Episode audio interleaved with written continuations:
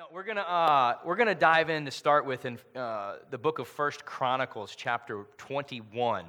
He was like, First Chronicles 21, what's that?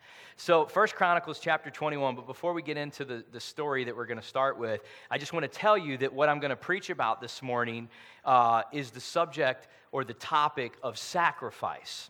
Sacrifice. Now, I feel it necessary to say as I begin to unpack this topic and to really speak to you from the Word of God that this is one of those kinds of topics that can rub on you a little bit. It's a challenging thing to approach the scriptures and to see what the Bible really says about sacrificial living. Uh, it can be very challenging to us. The Word of God, how many know that the Word of God, as it reveals truth to us, it encourages, but it also has a way of confronting and convicting us on things at times as well, right? So the Word of God is like a two edged sword. It's sharp, it's penetrable. It can encourage us and exhort us, but it can also confront and convict us on things. And the subject of sacrifice, I know for me, is one that is particularly sometimes challenging and difficult because, in a lot of ways, guys, what this does is it comes almost like in a head on collision with a lot of what the modern mindset or thinking in our culture is today. It just sort of, you know, it's one thing when you have a couple little fender benders with your car. My sister in law, Lisa, she's, she has a few fender benders from now and then, right? Never a big deal. Little scratch here, little scratch there. Head on collisions, though, have a way of jarring us sometimes. And, and what the Bible says about sacrifice has a lot of, to me, it's almost like it runs head on and collides with and, and just confronts what a lot of our modern culture uh, pervading mentality and thinking is.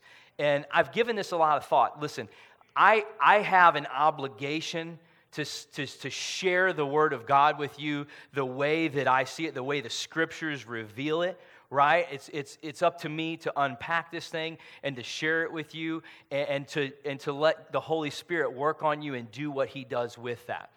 Um, but this is one of those things that is, a, to me, is a very relevant topic today uh, the Bible is timeless, and so it always addresses where we are. But this idea of sacrifice being so contradictory to what our, our culture thinks nowadays, to me, is something that's very relevant to the time that we live in and very necessary for the church to be able to teach and exhort and instruct the, the body of Christ on what the Word of God has to say.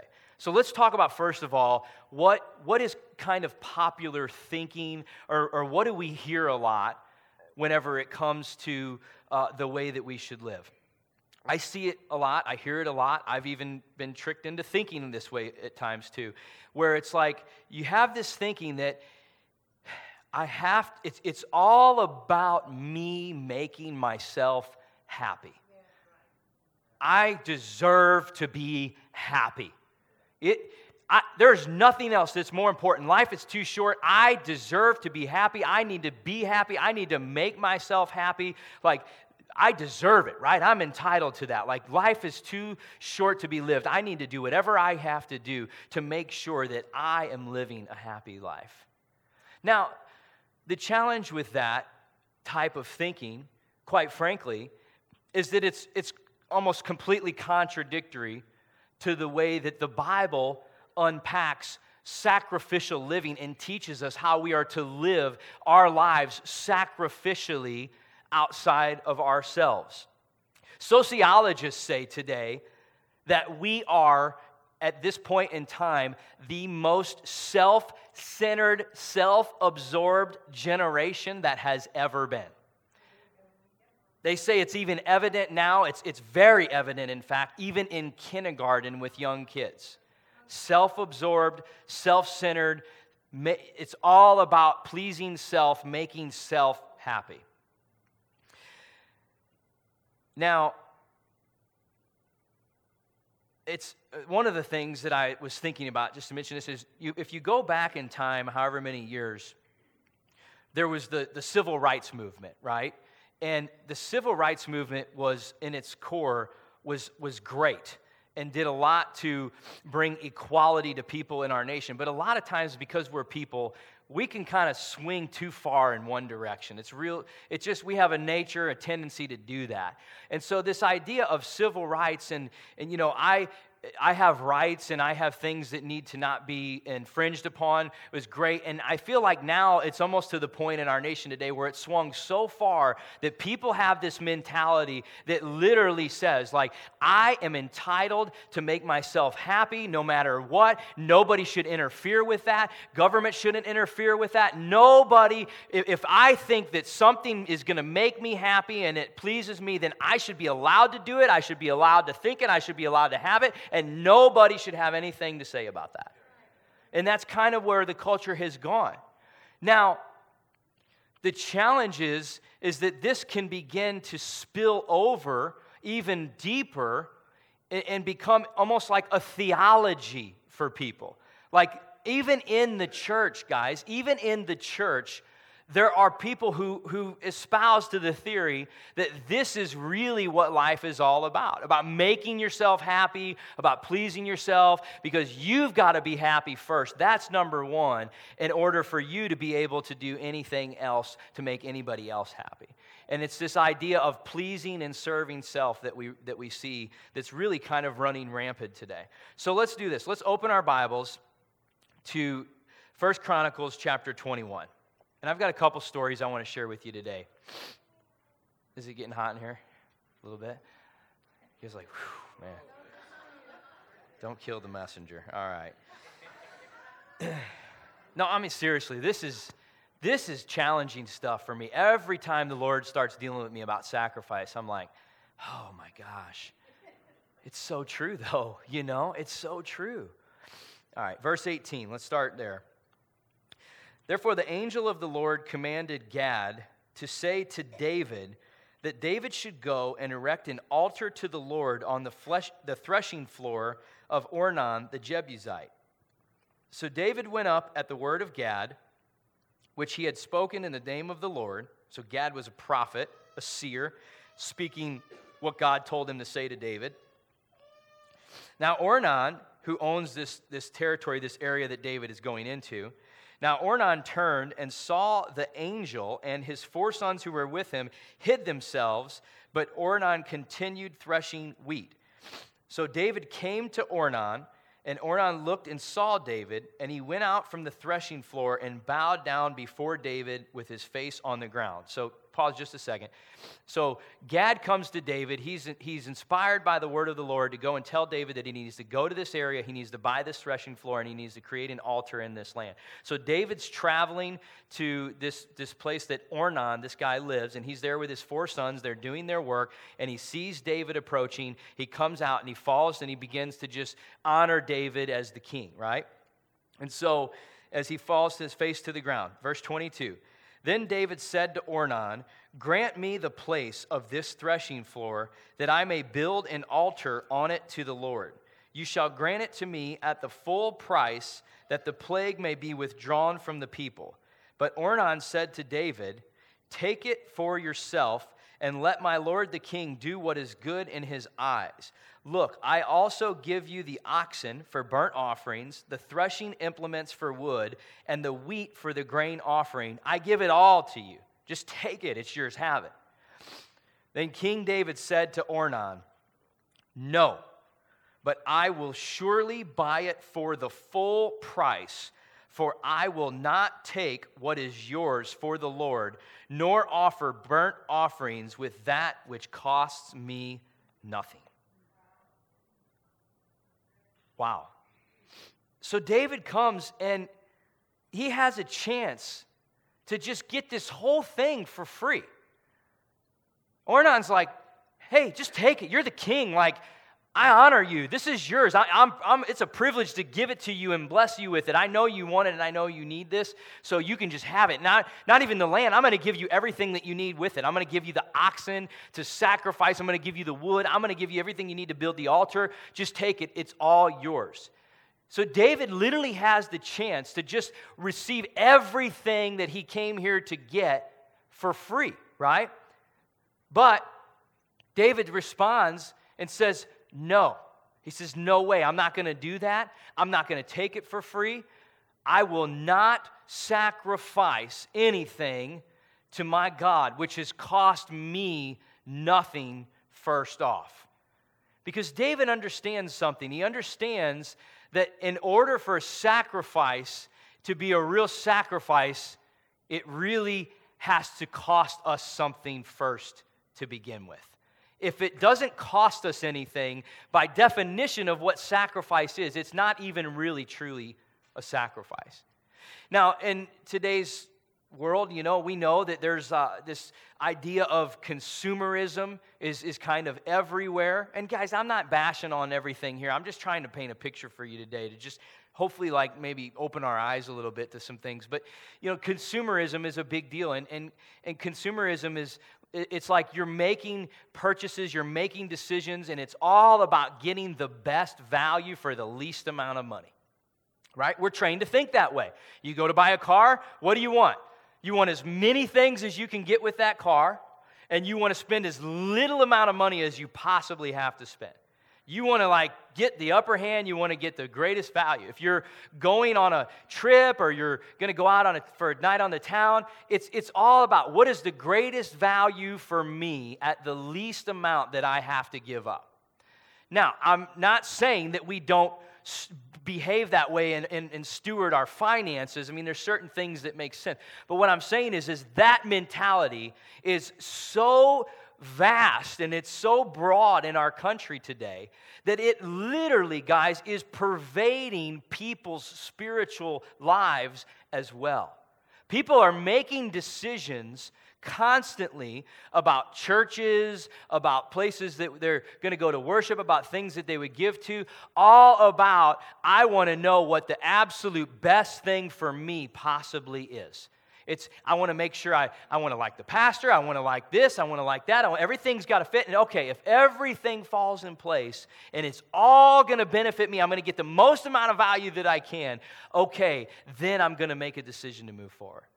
And, and the challenge is, is that in our spiritual walk, in our relationship with God, and the things that He's called us to do to live out our lives, that is simply completely contradictory to the way that Jesus lived. And how many know the way that Jesus lived is the ultimate model for the way that we should live and walk out our lives as well? He says, David refused to offer anything or to get anything that doesn't first cost him something significantly. And, and there's a lot of things that we, that we can sacrifice by this definition of, of giving to the Lord. We can sacrifice our time, our talents, our treasures, our praises, our worship. It, it, it's about giving of ourselves in all of these areas of who we are and what God has given to us in such a way where we're giving to the point where it's costing us and we're feeling it, and then we can appropriately call that thing, hello, a sacrifice. Are you with me? Think about what the Bible says about different parts of our lives. It says that we are to offer our bodies up as living sacrifices. Paul says that in the book of Romans. Our physical bodies are to be lived as sacrifice. That's why things like sexual purity and things of that nature are so important. There's things that we're denying of our flesh, right? And we're sacrificing things that would please us but we're, we're, our bodies are to be sacrifices. It also says in another place, it says that we're, uh, Peter says, he says to offer up spiritual sacrifices to the Lord. Spiritual in our praise, in our worship, in our time with God, in our prayers, and all the things that we do there. So if you look at this, really, guys, physical, spiritual, the whole man is called to live sacrificially in his life. Right? It's, it's there. It's in Scripture. That's the way that we're to present ourselves. Now, David, I, I find this very interesting that David is kind of at the end of his life when this is happening. This is it, like toward the end, some of his final things that he's doing. He's actually going to buy this threshing floor in this land. This is eventually going to be the location that his son Solomon comes and builds the famous temple that was the temple of Solomon that everybody uh, that we all know from the scriptures, right? So, so, uh, so David, he, he's at the end of his life And I feel like he's almost saying, he's like saying to, to Ornan, he's like, look, I know I can get this thing for free, but listen, I've lived a long time. I've made a lot of mistakes. I've seen a lot of things. I've, I've done a lot of things. One thing that I've learned over the years, right? Because he's older, he's in wisdom here. He's saying, one thing that I've learned is that I am not going to sacrifice anything to the Lord which costs me nothing. And I think that's a powerful message for us to hear and to see that King David, in, in the end of his life, whenever he was grown and developed in his maturity, as much as he had lived these years with God, is saying, No, this is absolutely never, ever going to be something that I would do, would be sacrificed to God, something which cost me nothing. Now, I want to con- like, uh, contrast for you this story in Chronicles to uh, Malachi. Go to Malachi chapter 1 verses 6 through 10. So think about what David's posture is. Think about what his heart is and the way he's wanting to give and, and sacrifice to the point where it cost him greatly. Think about that. And now listen to what is happening in the book of Malachi, chapter 1, verses 6 through 10. God is speaking to the people of Israel, and it's, he's speaking to them about the way that they're sacrificing. A son honors his father, and a servant his master. If then I am the father, where is my honor? And if I am a master, where is my reverence? Says the Lord of hosts. To you, priests who despise my name, yet you say, In what way have we despised your name? You offer defiled food on my altar, but say, In what way have we defiled you? By saying, The table of the Lord is contemptible.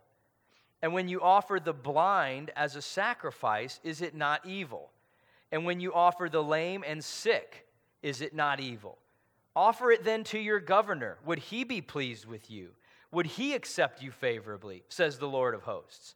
But now entreat God's favor that he may be gracious to us while this is being done by your hands. Will he accept you favorably? Says the Lord of hosts. Who is there even among you who would shut the doors so that you would not kindle fire on my altar in vain? I have no pleasure in you, says the Lord of hosts, nor will I accept an offering from your hands. So we know from Old Testament laws that there were sacrifices and rituals that the people were called to do, and they were to bring the best of what they had when they were to sacrifice.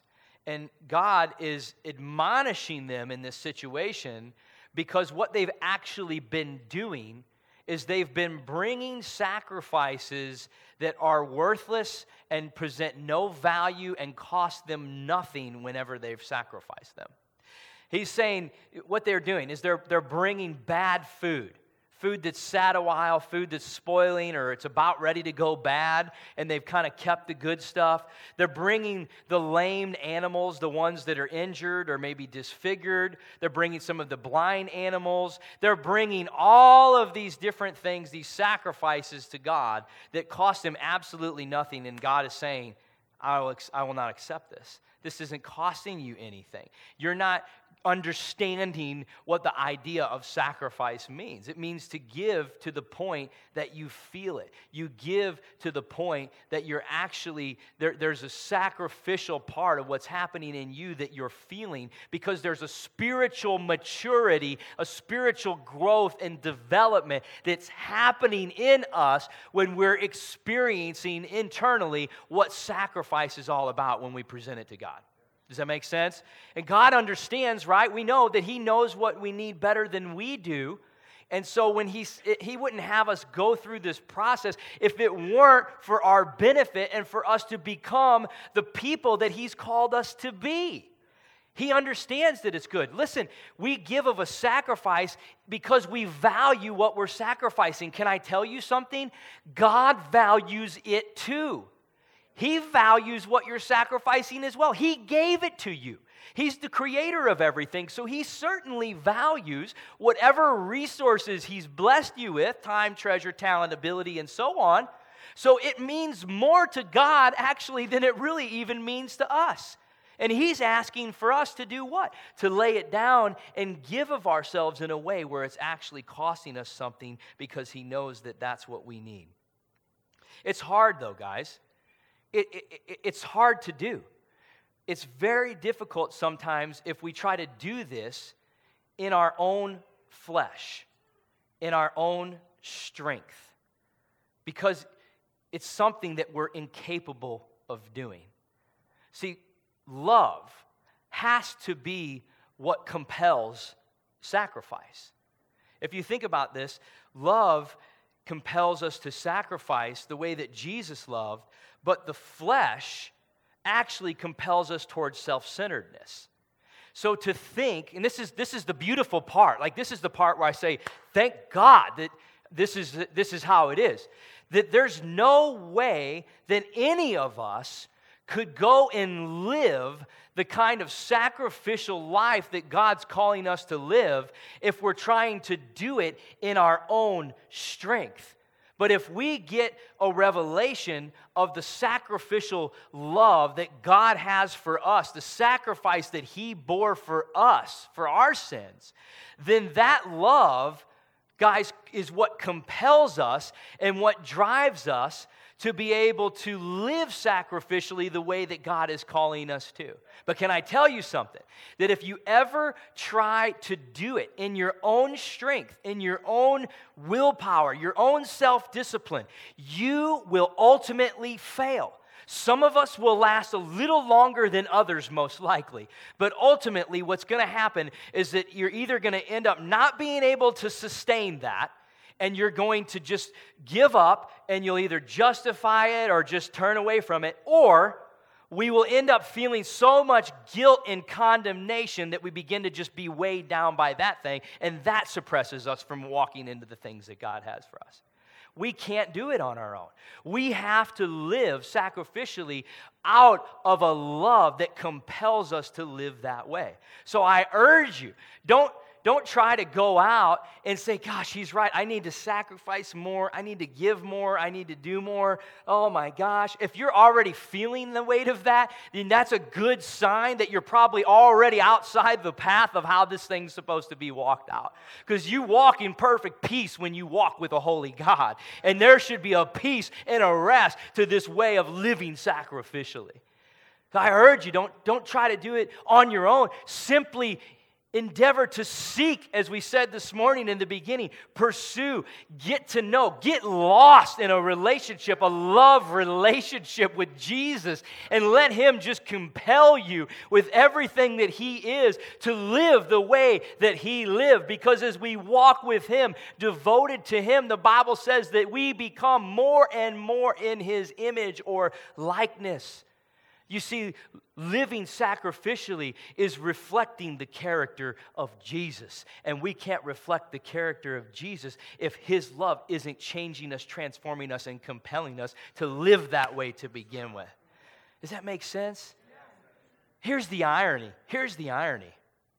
Remember when I started off in the beginning and I said, is this pervading mindset in our culture? It's like, make myself happy. I deserve to be happy, right? This is the irony. The walk with Christ is complete joy, it is complete happiness, fullness, and fulfillment. It is a greater joy. It is a greater happy than you could ever know if you tried to make yourself happy. The difference is, guys, what are you leading off with? What is your pursuing motive? If the pursuit is to make self happy, then you will always have this dysfunction about the way your happiness is being lived out. There will always be something absent or void or lacking because it's incomplete. It's not consistent with the way you were created to walk and to live. But if you are seeking to serve Jesus and to know Him and He's changing you and His love is motivating you, and you begin to live more like He lived and your life looks more like His life looked, and as a result, you find yourself walking in this place of perfect peace and joy and happiness, and your gifts are being used to the fullness, and you're flourishing in your life and the impact that you're making on this world. Amen. Isn't that powerful? Listen to this. In, in, in Corinthians, Paul told a story I'm not going to put it up there. I'm just going to. Paul told this story uh, in his letter to the Corinthians. He was talking about the saints in Macedonia. And he said that the saints in Macedonia were going through a time of intense affliction and oppression. They were being ransacked by the Romans, they were just being pillaged, plundered. I mean, they were just being totally taken over in everything that they had. Despair, economically. But Paul says, even in their affliction, he says that they're actually giving, not just sparingly, but they're actually giving even beyond what their ability to give actually is. And this is just like wrecked me, honestly. This one, it just, this will just ruin you here, all right? Because what he's saying is that what most of us do is that we give, we sacrifice out of our abundance,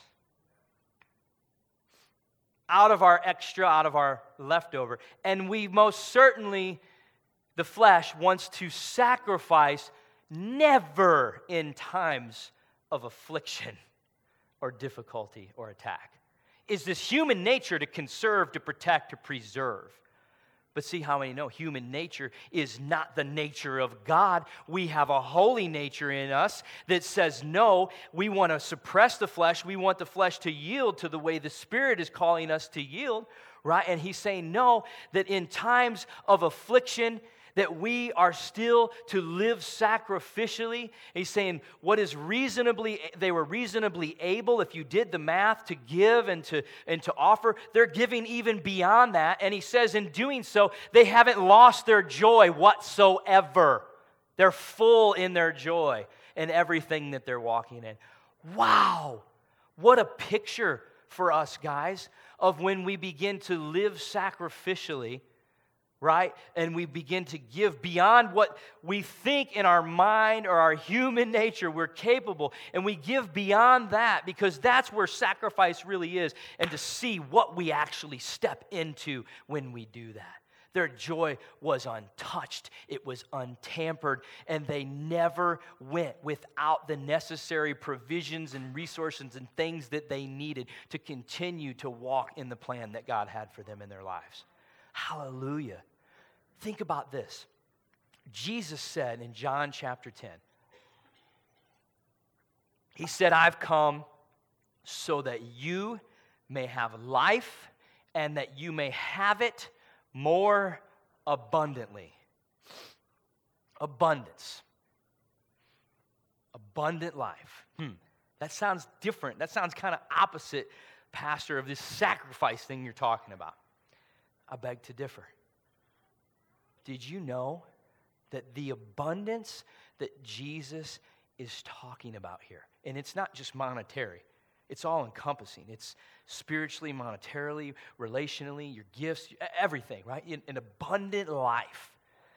The abundance that Jesus is talking about, guys, is actually found in sacrifice. Wow. As we live sacrificially, the way that Jesus lived, we actually step into the life of abundance that he himself purchased with his own sacrifice. Is that powerful or what? I don't know about you, but when I step back and I think about that, I think about the price that Jesus paid for me, the ultimate price. There is no greater sacrifice that could be made. Jesus said, Greater love has no man than this, than to lay down his life for his brother. He did it for every single one of us.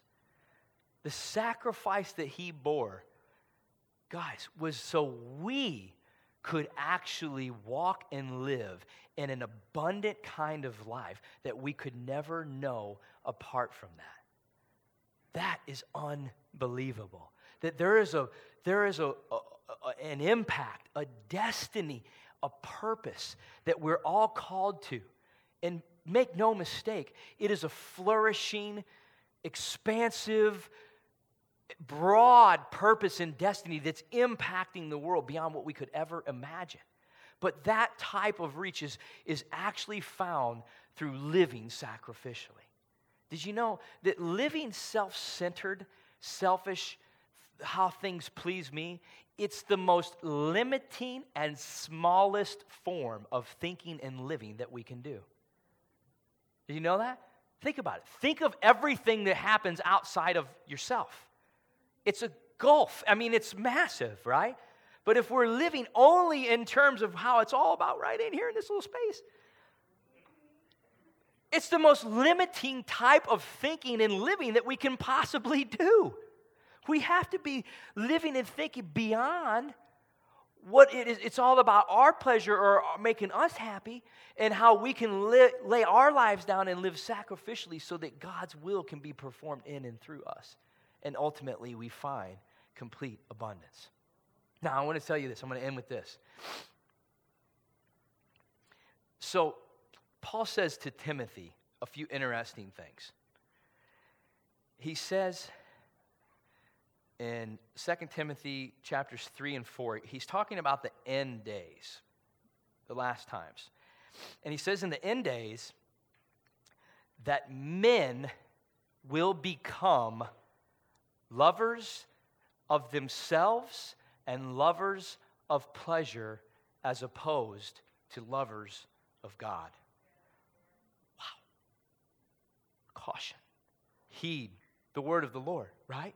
In the end days, that there will be this widespread mentality, this pervading thought and culture that will be accepted and seen as, oh, yeah, that's right. That's exactly what we're supposed to do. It'll be a sweeping, very influential kind of thinking.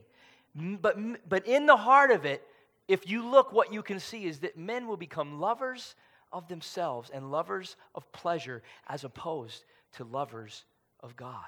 And then he even says later, he says that, that they will find teachers for themselves. They will heap up teachers for themselves that can satisfy their itching ears to tell them what it is that they want to hear.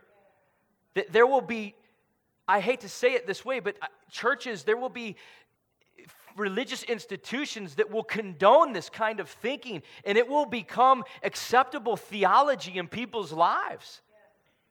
And then we'll think, this is, yeah, this is good. This is right. Please self. Make self happy. That's what matters. It's all about me. And it seems crazy, but it will seem so normal. The Bible says in the end days that what is seems what, what is good will be wrong and what is wrong will be right. There will be this confusion about the whole thing.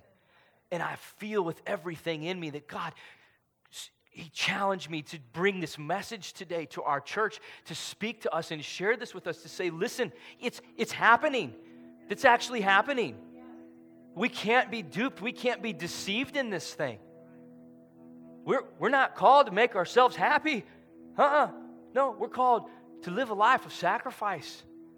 And in doing so, we'll find abundance. The greatest fruit is birthed through sacri- the branches of sacrifice the most luscious fruit that can be produced out of our lives, guys, is birth through the branches of sacrificial living. This goes against everything in my natural man. I don't know about you. But I, I can be a pretty selfish person sometimes. I can be pretty self centered. You know, I love to help people. I love to do whatever I can to help people, but I got this thing where I, I kind of like to do it my way you know, like on my agenda and my own time scale. Like if something rocks the ship and rocks the boat, that can really throw me off. But there's a lot of things that I've learned over the years that God is doing through those interruptions. And I think what he's saying to me, he's saying, I know where you're weak. I know where you need to really be dealt with on this thing. You have a hard time sacrificing your time. You have a hard time being interrupted thrown off from the things that you feel like you need to be doing in order to recognize and see opportunities that I'm bringing your way. And it happens, and, and he's dealt with me on this, and he continues to deal with me on this. Thank God. I'm, I'm thankful for that. But it's hard. It's tough. It's difficult because change is not easy, right? There's like that friction that's happening inside whenever we're going through that process. But God knows what we need. I don't know what your area is. I don't know what your thing is, but I, I know this. There are definitely things in all of our lives where we're probably holding back. And this was the crux, guys, of what the parable about the rich young ruler was all about? Actually, I'm sorry, it wasn't a parable. That was the crux of this story. The rich young ruler was seeking Jesus, right? You get that? He was actually going after God. He was pursuing Jesus. He was saying, What do I need to do to follow you, Master? What do I need to do to walk with you? He wanted it. He, he, there was a part of him that wanted to go in that direction. What did Jesus say? Sell everything you have, get rid of all of it, and then follow me. The nameless man went away sad, for he had many possessions. When we seek, if you want to follow Jesus, and I believe you do, I know we do, he is going to address areas in our lives where we may be holding back from living sacrificially. That's what the whole deal was about all the possessions. This guy was holding back in that area. He loved his possessions. He was willing to sacrifice a lot of other things, but this part, he wasn't quite willing to do. And so Jesus dealt with that in him. And as we seek God and we say we want to pursue Jesus, we want to live the life he has for us, as we do, just know Jesus will challenge you. He will address the things in you in your life, whatever it is, where he says, You haven't really fully let go of this thing. You haven't really fully laid this down. But the beautiful thing that I found is when we reach the end of ourselves in these places, we reach the point where first the word convicts, and then we, we lay it down, and then Jesus takes over. It's like almost at these moments, guys, when we say, All right, fine, Lord, take it. It's yours. You can have it. It's yours. You can have it. Yes, yes, you can. I don't even care anymore. God, you can have it because it's for you. It's all for you anyway. It was all. It's all about you anyway. Everything in my life is about you. Have it. Take it. When we do that, it's like God says, "Okay, now let's get to work." and his hand. Be, I've had so many things in my life where it's like turmoil, tension, can't seem to move forward. And finally, it's like I throw my hands up and we say, God, take it, it's yours, I give it up. You can have it, I'll lay it down for you. I'll just get it's over, I'll give it up for you. And then all of a sudden, he's like, finally, you stubborn man. Woman. Uh, it was really her. It was, yeah, like, anyway You stubborn man. That's all I was that's all I was trying to get you to the point of anyway. Stand to your feet with me today.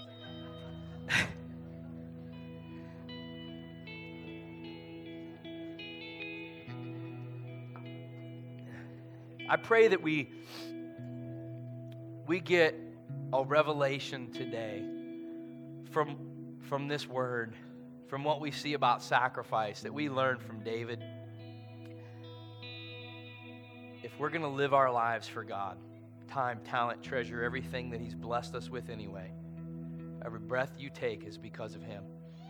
If we're going to live that life, that we live it in a way where we say, I'm not afraid to serve God and to give of myself in whatever way He calls me to, to the point it's really costing me something.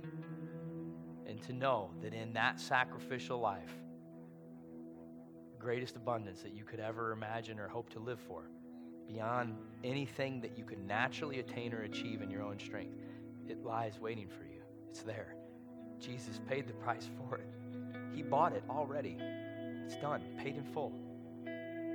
He wants to give it to you, but He wants to change you from the inside out along the way. Hallelujah. Bow your head with me. Father, I just thank you so much. God, I ask that you would just speak to people now. I ask that you would just deal with hearts, God, that you would just challenge us, provoke us in areas, all of us, that we're just here, kind of open, God, on your operating table, each and every one of us right now, and saying, just deal with us, God. We just, we want to be used by you. We want to live for you.